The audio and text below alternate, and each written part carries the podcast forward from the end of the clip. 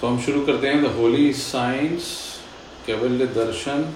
श्री श्री स्वामी युक्तेश्वर जी गिरी महाराज की जो बुक थी, ये हमने तीसरा इसका चैप्टर ले रहे थे लास्ट सैटरडे साधनम या प्रैक्टिसेस या द प्रोसीजर इस पे पेज नंबर 94 या अंग्रेज़ी में पेज नंबर 75 सूत्र 19 से 22 ठीक है? मेरी आवाज़ सभी को बराबर आ रही है? ग्रेट सूत्र 19 चित्त प्रसादे सती सर्व भावोदय स्मृति। सूत्र 20 कहता है, तदे, तदेवार्थ मात्र निर्भाषाम स्वरूप शून्यमिव समाधि इक्कीसवा कहता है, ततः संयम स्तमात ब्रह्म प्रकाश प्रणव शब्दानुभव। और बाईसवा कहता है तस्मितान्मनो योगो भक्ति योग दस्या दिव्यत्वम। अर्थात चित्त में आनंद होने पर सब भावों का उदय होता है और वही स्मृति बनता है। इससे सृष्टि का सारा ज्ञान हो जाता है। समाधि में साधक अपने पृथक अस्तित्व को त्याग कर विश्व व्यापकता के योग्य बनता है। इसके उपरांत संयम और उससे ब्रह्म को प्रकाशित करने वाले प्रणव शब्द का अनुभव होता है। उसमें आत्मा का योग करने से जो उत्पन्न होता है, उसे हम भक्ति योग कहते हैं। वही एकमात्र दिव्य तत्व है। इंग्लिश में अगर कहें तो स्मृति के बारे में सबसे पहले बात करी उन्नीसवें में, फिर समाधि के बारे में, फिर प्रणव शब्द के बारे में, फिर भक्ति योग के बारे में। स्मृति मतलब true conception which leads to the knowledge of all creation तो स्वामी जी कहते हैं कि जब तक चित्त में आनंद नहीं होगा, अब चित्त क्या था? हमने चित्त पढ़ा था कि जो मनस और बुद्धि, वो दोनों को जो कंबाइन करता था, वो चित्त था तो उसमें जब तक आनंद का भाव नहीं होगा, तब तक आपको स्मृति नहीं आने वाली है। और समाधि क्या है? अ ट्रू कॉन्सेंट्रेशन कॉन्सेंट्रेशन शब्द तो वैसे गलत है, लेकिन ठीक है। Which enables one to abandon individuality for university जब हम मेडिटेशन में गहरे जाते हैं, कूटस्थ में या होली घोष्ट में, अपने आप को रखने की कोशिश करते हैं, झलके आती हैं, क्षणों के लिए हम वहाँ पहुँचते हैं। कभी कभी लंबे समय तक भी पहुँचते हैं। तो वो जो अवस्था है, उसमें आपका मैं उस चैतन्यता के साथ एक होता है। जब उस चैतन्य साथ एक होता है, तभी आप यूनिवर्सिटी या विश्व व्यापकता के योग्य अपने को समझना, क्योंकि उसके पहले तक आपकी इंडिविजुअलिटी बरकरार होती है। और आगे स्वामी जी कहते हैं कि इसके उपरांत भी, इसके बाद भी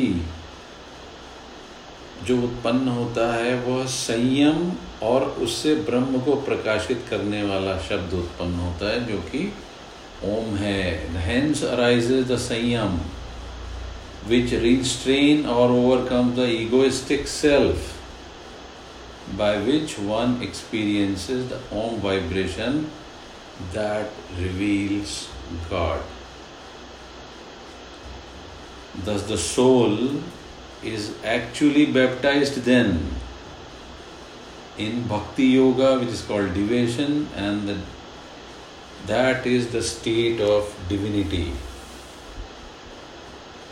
अब स्मृति यानी मनुष्य जब उपरोक्त अभ्यासों में पारंगत हो जाएगा उपरोक्त अभ्यासों में पारंगत होने का अर्थ है, चित्त में हमेशा आनंद का भाव रहना। So that you will be always connected to the truly मनस तो किसी भी वस्तु का चित्त में बोध प्राप्त हो जाता है, इसी बोध को सम्यक स्मृति भी कहते हैं। जिस प्रकार वस्तु का बोध प्राप्त किया जाता है, उस पर अगर ध्यान एकाग्र कर लिया जाए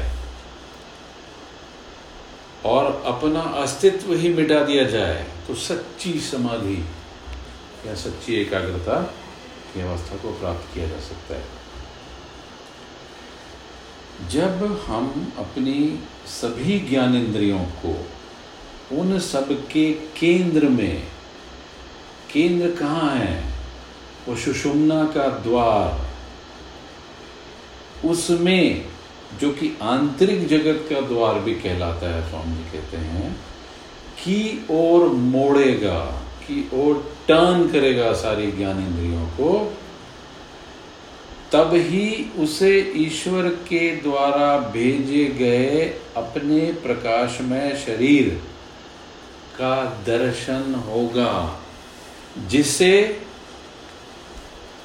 राधा भी कहते हैं। कृष्ण की जो राधा है, वो वही राधा है, जो हमने राधा की फ़ोटो बना ली है। कुछ 500 800 सालों में, हज़ार सालों में ये वो राधा नहीं है। Radha is that internal channel which converts all your life और energy to your Ajna chakra that is called Radha so बाहर की ओर चलने वाली ऑल सेंसेस धारा है और भीतर की ओर चलने वाली और सेंसेस राधा है, धारा का उल्टा। जिसे क्रिश्चियनिटी में जॉन द बेप्टिस्ट कहा जाता है। उसके दर्शन होते हैं और एक विचित्र नॉकिंग साउंड या प्रणव शब्द या ईश्वर के शब्द को सुनाई देना शुरू होता है। इसमें फिर उन्होंने यूहन्ना का 1.67 रेफर किया है, जो कहता है कि ईश्वर के द्वारा भेजा गया मनुष्य, जिसका नाम था जॉन, वह साक्षी देने के लिए आया था कि वह प्रकाश के विषय में साक्षी दे सके जिससे सब लोग उसके द्वारा विश्वास करें कि मैं वीरानों में रुदन करने वाली आवाज़ हूँ। लास्ट मीटिंग में हमने ये डिस्कस किया था कि वो भी पुकारता है हमें। कोई ज़रूरी नहीं कि हमें पुकारते हों। उसको भी उतनी ही खोज है, क्योंकि आखिर सबके सब उसके ही पुत्र हैं। So be thou faithful unto death and I will give them a crown of life he that overcometh shall not be hurt of the second death ये हमने पहले देखा था एटीनथ में। और यहाँ the same came from the witness so witness को important समझना, साक्षी को इंपॉर्टेंट समझना. To bear the witness of the light and all that men through him might believe I am the voice of one crying in the wilderness इस प्रकार दर्शन कर लेने के पश्चात मनुष्य स्वाभाविकतः ईश्वर के प्रकाश के अस्तित्व में विश्वास करता है और अपने आप को बाह्य जगत से पूर्णतः वापस खींचकर सुषुम्ना द्वार में ध्यान एकाग्रित करता है। इस आत्म एकाग्रता को ही संयम कहते हैं। आप कभी ट्राई करके देखिए। अगर आप सांसों के साथ होते हैं and if you want to channelize your breath from Muladhara to Sahasrara always when you breathe in let the dhyan be from bottom to up and when you breathe out let the dhyan be from up to your bottom बहुत जल्दी आप ये पकड़ लेंगे कि ये जो कह रहे हैं स्वामी जी, वो क्या चीज़ है? और भक्ति योग, इस संयम से सुषुम्ना द्वार पर सारी एकाग्रता और ध्यान से मनुष्य का बैप्तिज्मा हो जाता है। उसके पहले अपने आप को चैनलाइज ना समझना। कितना भी पढ़ लो, कुछ भी कर लो। If you are not with your breath if you are not with your breath you are just outside तभी वह ईश्वर की ध्वनि की पवित्र धारा में लीन हो सकता है। इसी को ट्रूली भक्ति योग कहा जाता है। इस अवस्था में ही मनुष्य पश्चाताप के योग्य हो पाता है।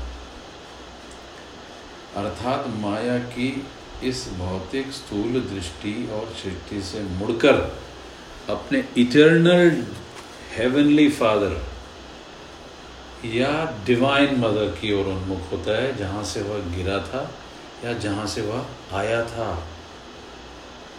सुषुम्ना द्वार में प्रवेश करते हुए एक आंतरिक जगत के भूवर लोक में पहुँचता है।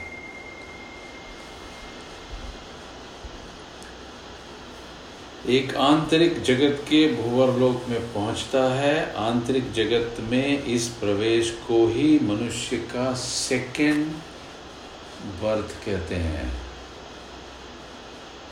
द्विज कहते हैं। बैप्टिज्म कहते हैं। ब्राह्मण कहते हैं। इस अवस्था में मनुष्य देवता हो जाता है।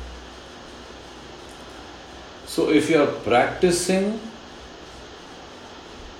that Kriya, if you are practicing that method, so you are nothing but very close to divinity. Now Sutra 23rd. मूल विक्षिप्त छे एकाग्रनी रुद्धाश्रित भेदात्वस्तो जायंत परिणाम इस सूत्र का अनुवाद एवं भाष्य एक ही है वो क्या है?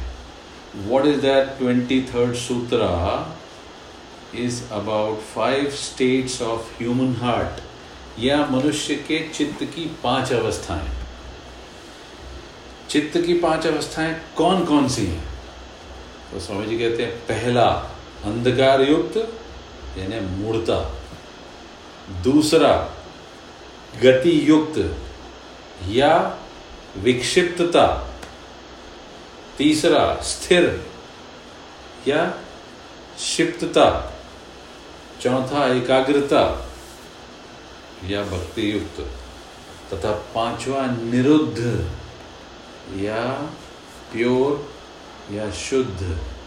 So there are five states of human heart one is dark then propelled then steady and then devoted and the last one is clean और प्योर ठीक इसके आधार पर मनुष्य का वर्गीकरण होता है और उसकी उन्नति की अवस्था तय होती है।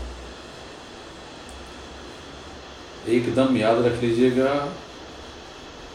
अंधकार युक्त मूड गति युक्त विक्षिप्त स्थिर या क्षिप्त भक्ति युक्त या एकाग्र और शुद्ध या निरुद्ध। चित्त की इन अवस्थाओं का वर्गीकरण होता है। और ट्वेंटी फोर्थ सूत्र कहता है कि चित्त की मूड अवस्था में, ख्याल से सुनिएगा, चित्त की मूड अवस्था में मनुष्य प्रत्येक विषय के लिए गलत धारणा बनाता है। उसकी यह स्थिति अविद्या के कारण होती है। इस अवस्था में उसे शूद्र कहा जाता है। उसे केवल स्थूल विषय ही बुद्धि गम्य हो पाते हैं और यह मन की अवस्था कलयुग में विद्यमान होती है।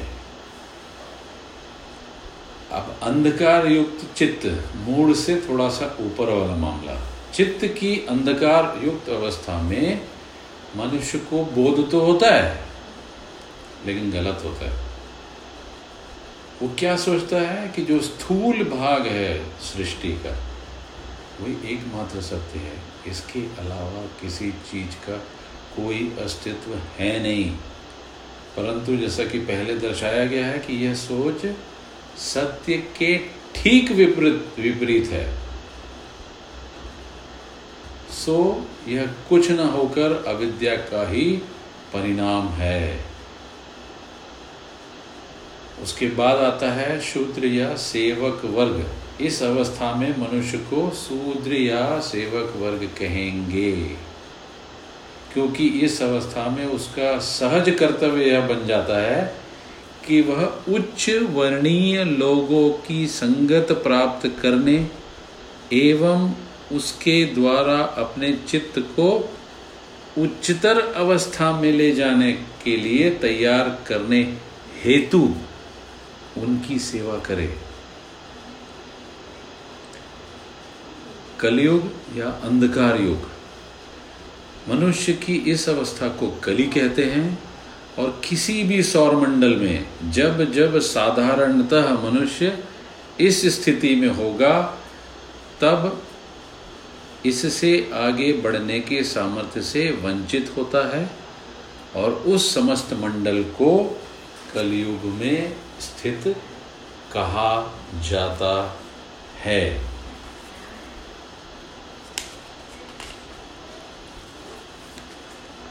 सो कलयुग को हम डार्क साइकिल भी कहते हैं। Whenever in any solar system man generally remains in the state and is ordinarily deprive of the power of advancing beyond the same sutra twenty five and twenty six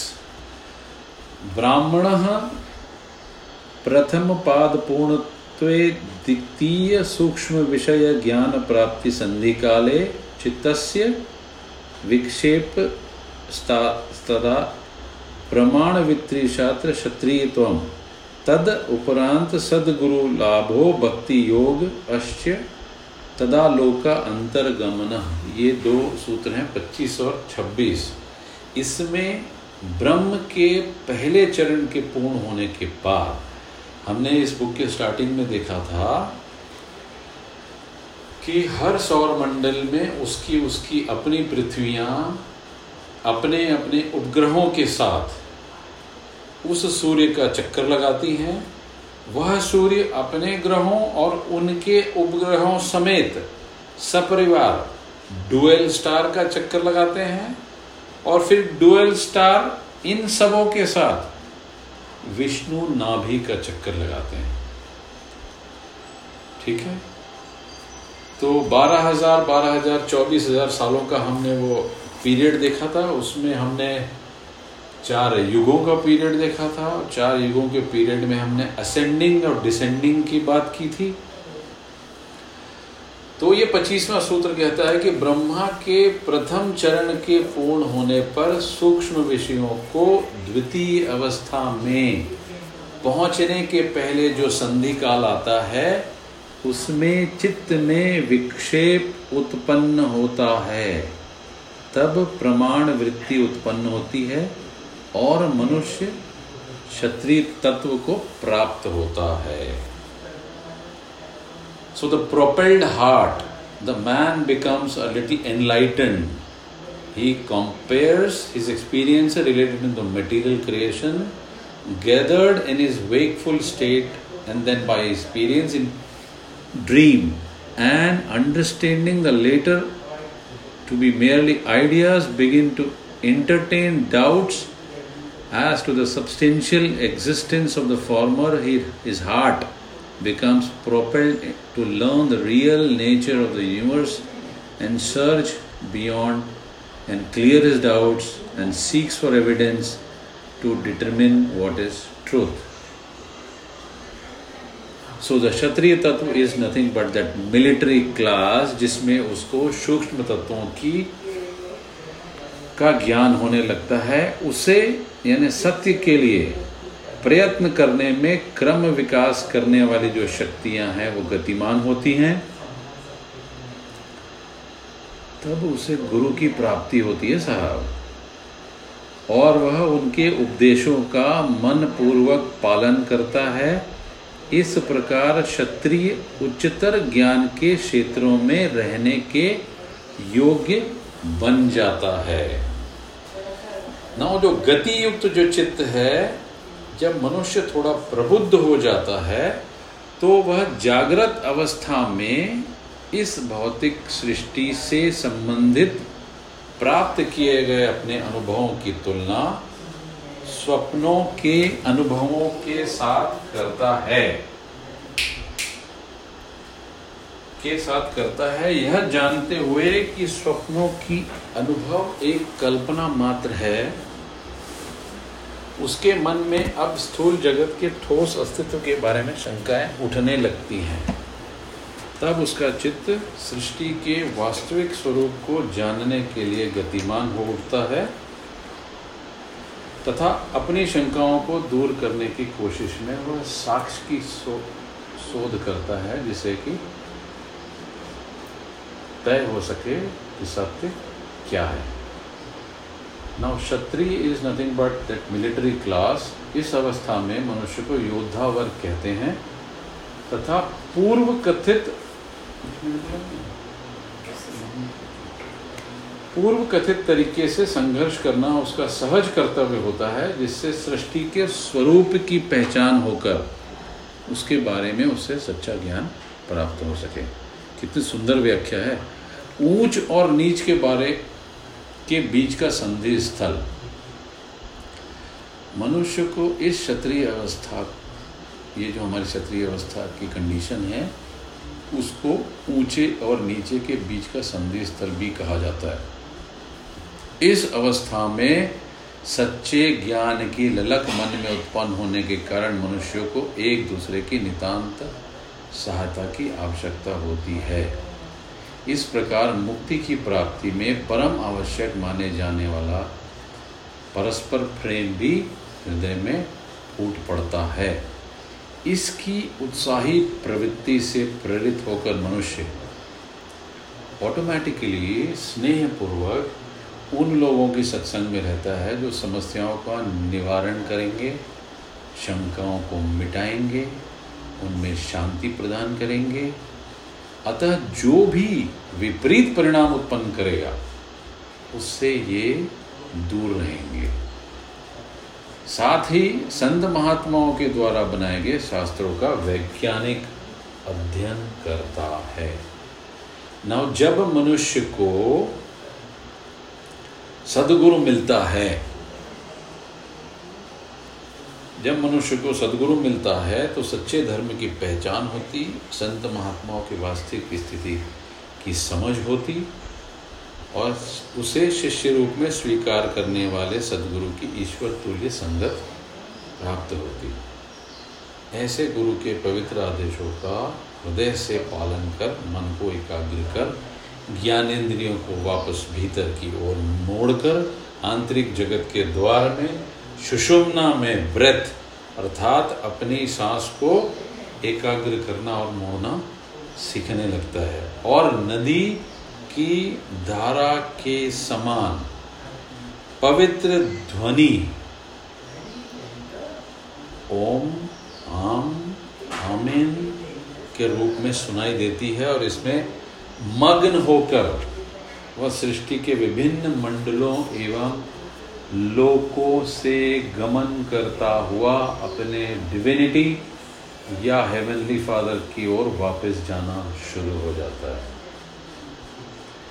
so so, कहने का मतलब ये है if you are not a fighter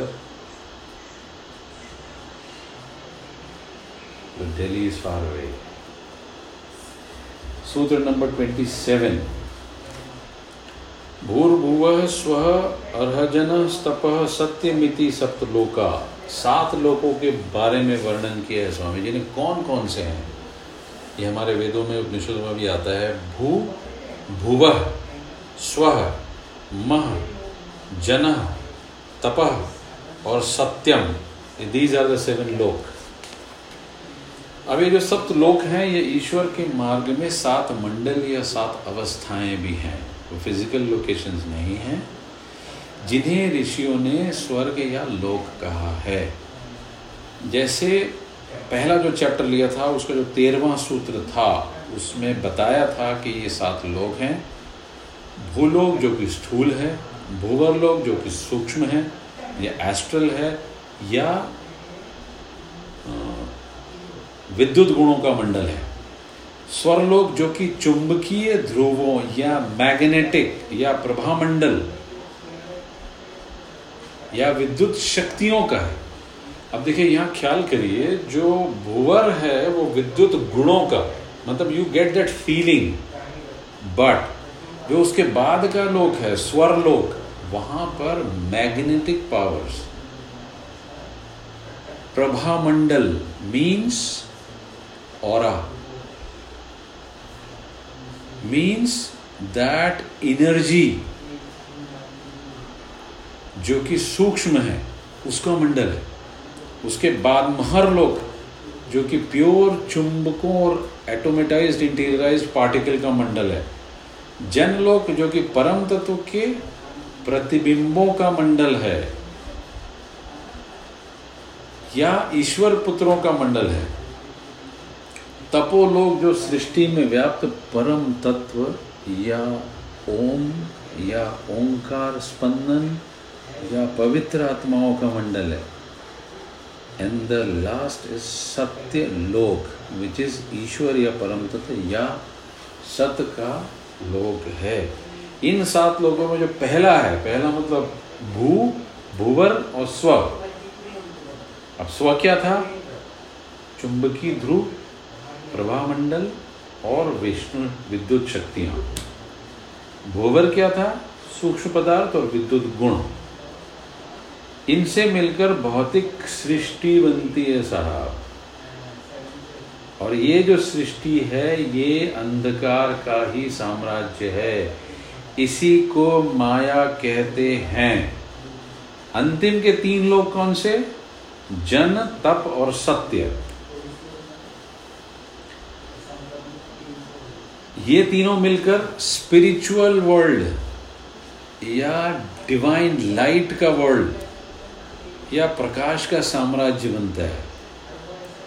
ठीक है? तो तीन हो गए भू, भूवर, स्व और तीन हो गए जन, तपो और सत्य। ठीक है? एक बीच में छूट गया है जिसको कहते हैं, बीच की संधि, उसको कहते हैं महलोक। सो ये चुंबकीय अणुओं का मंडल है। अब मज़े की बात है कि आपको अपने को इतना एट, कर देना है कि इस माया के मंडल जो तीन नीचे हैं उससे ऊपर के तीन मंडलों की यात्रा शुरू हो जाए। यही पूरा का पूरा आध्यात्म की खीमिया है। अणु का मंडल इन दोनों के बीच में होने के कारण भौतिक या अलौकिक द्वारों का संगम या बीच का द्वार कहलाता है। इसे ही दशम द्वार कहते हैं साहब। इसे ही ब्रह्मरंध्र कहते हैं। इसे ही ईश्वरत्व का द्वार कहते हैं। ख्याल किया हो, हम जब भी डिस्कशन करते हैं, आज्ञा चक्र से नीचे और आज्ञा चक्र से ऊपर, सात चक्र सात चक्र के बाद पाँच और। सात के ऊपर सहस्त्रार के ऊपर एक, पैरों के नीचे एक, दो, दोनों हाथों के नीचे जब आप खड़े होते हैं, दो, चार और पूरा का पूरा एक सर्किल करता हुआ पांचवा ऐसे बारह चक्र हैं टोटल सो जो ब्रह्म रंध्र है, वो आपका इन बिटवीन है, आज्ञा और हिरण्य गर्भ के बीच का रंध्र है, जिसका कि एक बार मैंने एक डायग्राम भी शेयर किया था, मैं वापस इस मीटिंग के बाद स्काइप में शेयर कर दूँगा। आप उसको रेफर करिएगा तो आप समझ पाएँगे कि मैं क्या कहना चाह रहा हूँ। नाउ सूत्र नंबर ट्वेंटी एट भूवर लोक में मीन्स सेकेंड लोक में मीन्स सूक्ष्म के लोक में, ब्रह्मा का द्वितीय चरण में सूक्ष्म अंतर जगत का ज्ञान हो जाएगा साहब। इसी को द्वापर की अवस्था कहते हैं। इस अवस्था के प्राप्त होने पर मनुष्य का को द्विज कहा जाता है। यह मनो अवस्था द्वापर युग में सहज रूप से विद्यमान होती है, अगर आप प्रैक्टिस करो तो। नौ द्विज का मतलब क्या? टू टाइम्स बर्थ बैप्टिज्म हो जाने के बाद जब मनुष्य पश्चाताप करेगा और अपने आप को स्थूल या भू से खींचकर सुषुम्ना के द्वारा डिवाइन फादर की ओर जाना वापस करेगा तो वो सूक्ष्म से भूवर की ओर प्रवेश करेगा, उसको हम द्विज कहेंगे। जैसे जैसे वो भीतर जाएगा तो आंतरिक विद्युत शक्तियों का ज्ञान होगा। सूक्ष्म पदार्थगत हिस्सों के बारे में समझ आएगा। ये समझ में आएगा कि बाह्य जगत में कुछ है नहीं, बल्कि आंतरिक जगत, इंद्रिय विषय और उसे ये आइडिया होगा कि उसके अपने इंद्रिय विषय, जो कि एक्चुअली नेगेटिव गुण है विद्युत शक्तियों के, का उसके जो पाँच ज्ञान इंद्रियाँ हैं दैट इज़ द पॉजिटिव गुण के साथ मिलन होता है, और जो उसके पाँच कर्म इंद्री यानी विद्युत शक्तियों के न्यूट्रलाइजिंग गुण में उसका अपना मन और बुद्धि विवेक चेतना कराती है। मैं रिपीट करता हूँ, जब उसे भीतर जाना शुरू होगा, आंतरिक विद्युत शक्तियों का ज्ञान होगा तो सृष्टि के दूसरे क्रमांक का सूक्ष्म पदार्थ का हिस्सा है तो उसे ये समझ में आ जाएगा कि बाह्य जगत ठोस रूप में कुछ भी नहीं, बल्कि उसके अपने आंतरिक इंद्रिय विषय का उसके पंच ज्ञानेन्द्रियों के साथ मिलन है, जो उसके पंच कर्मेंद्रियों के द्वारा उसका अपना मन और विवेक, बुद्धि, चेतना उसे कराती है। स्थिर चित्त जब आप भीतर जाएँगे तो जो आपकी अवस्था है, उसको द्वापर कहते हैं। और किसी भी सौर मंडल में यह मनुष्य की सामान्य अवस्था बन जाती है। तब उस समस्त मंडल को द्वापर युग में स्थित कहा जाता है। The more and more people if start doing practice in this period which is actually Dwapar so ज़्यादा क्वांटिटाइजेशन होगा तो क्वालिटाइजेशन होगा तो उस युग को हम मंडल के द्वारा, मंडल को द्वापर में कहना। इस कंडीशन में मनुष्य बैप्टाइज अवस्था में बना रहकर निरंतर पवित्र धारा में निमग्न रहता है तो धीरे धीरे ऐसी मुक्त सुगध अवस्था होती है, जहाँ वह बाह्य के सारे विचारों को त्याग देता है। और आंतरिक विश्व के प्रति समर्पित हो जाता है। नॉट ट्वेंटी नाइन स्वर्गे चित्त एकाग्रता वृत्ति स्मृतिस्तः ब्राह्मण स्थित जगत कारण प्रकृति ज्ञानवश त्रेता तदा विप्र जीवत ये त्रेता के बारे में इन्होंने कहा कि स्वर लोक में मनुष्य जड़, सृष्टि के चुंबकीय तीसरे भाग मतलब चित्त का रहस्य क्या है? उसको समझने के योग्य हो जाता है। इस अवस्था में उसे लगभग परिपूर्ण लगभग परिपूर्ण का मतलब होता है विप्र कहा जाता है। यह मन की अवस्था त्रेता युग में विद्यमान होती है।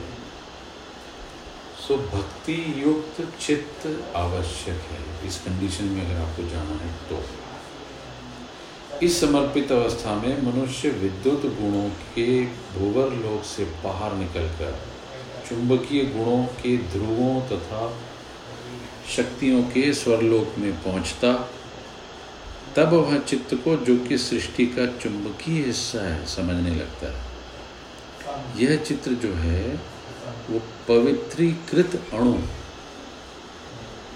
या अविद्या है। अर्थात माया या अंधकार का ही हिस्सा है। जब मनुष्य का चित्त यह समझ लेता है, तब वह समस्त अंधकार को, जो कि माया है, जो कि चित्त का ही एक हिस्सा है, वो समझ जाता है और उसे पूरी सृष्टि का ज्ञान हो जाता है। ऐसे मनुष्य को विप्र अर्थात लगभग परिपूर्ण वर्ग का कहा जाता है और अवस्था को त्रिता कहते हैं। जब किसी भी सौर मंडल में मनुष्य की यह सामान्य स्थिति देखने को मिलती है, तब उस मंडल को त्रेता युग में स्थित जानना। तीसवा सूत्र। चित्त के निरुद्ध होने से मनुष्य महर लोक में पहुँचता है। अब माया का प्रभाव उस पर हट जाता है, उसके कारण चित्त की पूर्ण शुद्धि हो जाती है और वह ब्राह्मण की जाति का हो जाता है। यह मनोवस्था सत्ययुग में विद्यमान होती है। ईश्वर की ओर अग्रसर होते हुए मनुष्य अपने आप को अणु के मंडल महरलोक तक उठा लेता है। Means you are able to go beyond your Ajna chakra. तब अज्ञान का सारा क्रम, विस्तार समेत पीछे छूट जाता है। एंड प्योर शुद्ध के साथ, चित्त के साथ कोई बाहरी विचार नहीं होते। सिर्फ़ ईश्वरीय ज्योति, ब्रह्म सृष्टि में व्याप्त सतत्व का ज्ञान हो जाता है। सतत्व सृष्टि की अंतिम एवं शाश्वत आध्यात्मिकता का हिस्सा है। इस अवस्था में मनुष्य को आध्यात्मिक वर्ग का या ब्राह्मण कहा जाता है। जब किसी सौर मंडल में यह सामान्य अवस्था होगी तो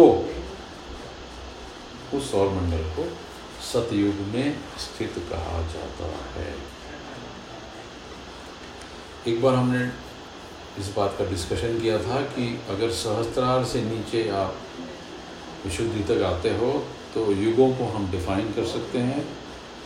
यहाँ सत्य है उसके बाद जब आप त्रेता में आते हो तो वो ज्ञान है। ज्ञान के बाद आप आ, आपके कर्णों को आँखों को और आपके नासा को ये तीनों को अगर आप ख्याल में रखते हो तो वो आपका द्वापर है। और वाणी भी द्वापर में आती है। आँखें त्रेता में आती हैं आँखें और आपका आज्ञा और ऊपर वाला मामला, कान, नाक और मुख, ये तीनों द्वापर में आते हैं। मुख के नीचे वाली सारी कंडीशन आपकी कड़ी में आती है। सूत्र इकतीस और बत्तीस लेता हूँ मैं। अब मनुष्य ईश्वरीय ज्योति को केवल प्रतिबिंबित ही नहीं करता, उससे अभिव्यक्त हो जाता है। वह ईश्वर के साम्राज्य जनलोक में प्रवेश करता है। तत्पश्चात वह कुटस्थ चैतन्य के मंडल तप लोक में पहुँच जाता है। अपने पृथक अस्तित्व की व्यर्थ कल्पना को त्याग कर सत्यलोक में प्रवेश करता है। जहाँ उसे योगिता जी, आपका म्यूट कर दीजिए प्लीज़। अपने पृथक अस्तित्व की व्यर्थ कल्पना को त्याग कर वह सत्य लोक में प्रवेश करता है, जहाँ उसे अंतिम मुक्ति या कैवल्य या सत्य के साथ एकाग्रता प्राप्त होती है। जब चित्त शुद्ध हो जाता है तो ईश्वर की ज्योति या ईश्वर पुत्र को केवल प्रतिबिंबित नहीं करता, उसके साथ मैनिफेस्ट करने लगता है। और इस प्रकार परम तत्व द्वारा वह पवित्रीकृत या अभिषित होकर वह क्राइस्ट या तारणहार या कृष्णा हो जाता है। और परम तत्व में फिर से बपतिस्मा हो जाता है। माया की, अंधकार की सृष्टि से ऊपर उठकर प्रकाश की सृष्टि में प्रवेश कर सकता। इस अवस्था को जीवन मुक्त सन्यासी कहा जाता है।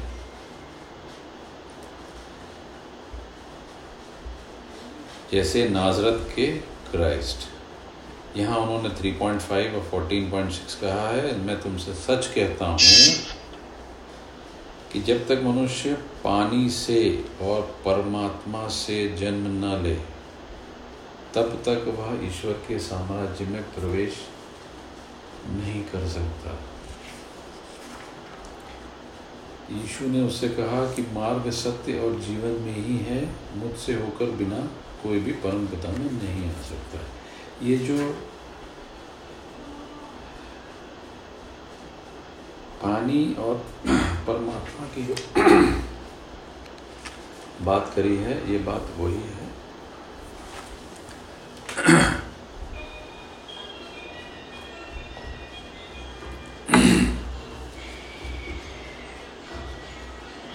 इस अवस्था में मनुष्य को समझ में आ जाता है कि वह सनातन परमपिता के पवित्र आत्मा से छोटे से हिस्से से आधारित एक क्षणभंगुर कल्पना मात्र के अतिरिक्त कुछ नहीं है। के अतिरिक्त कुछ भी नहीं है। और तब सच्ची पूजा कर समझते हुए वह ईश्वर की उस वेदी पर अर्थात पवित्र आत्मा में बलिदान कर देता है और पृथक अस्तित्व की खोखली कल्पना को संपूर्ण त्याग कर देता है। और समस्त सृष्टि में व्याप्त ईश्वर की पवित्र आत्मा के साथ एक होकर मनुष्य का स्वर्ग स्वयं सनातन परम पिता से मिलन हो जाता है और आने से उसे ज्ञान हो जाता है कि यह सृष्टि कुछ न होकर उसकी अपनी प्रकृति की भाव लीला मात्र है। तथा उसकी अपनी आत्मा के अतिरिक्त ब्रह्मांड में किसी चीज़ का कोई अस्तित्व नहीं इस मिलन की अवस्था को कैवल्य अथवा केवल परम तत्व कहते हैं। सो युहन्ना कहते हैं, धन्य है वे मृत लोग जो आज से आगे प्रभु में मरते रहेंगे।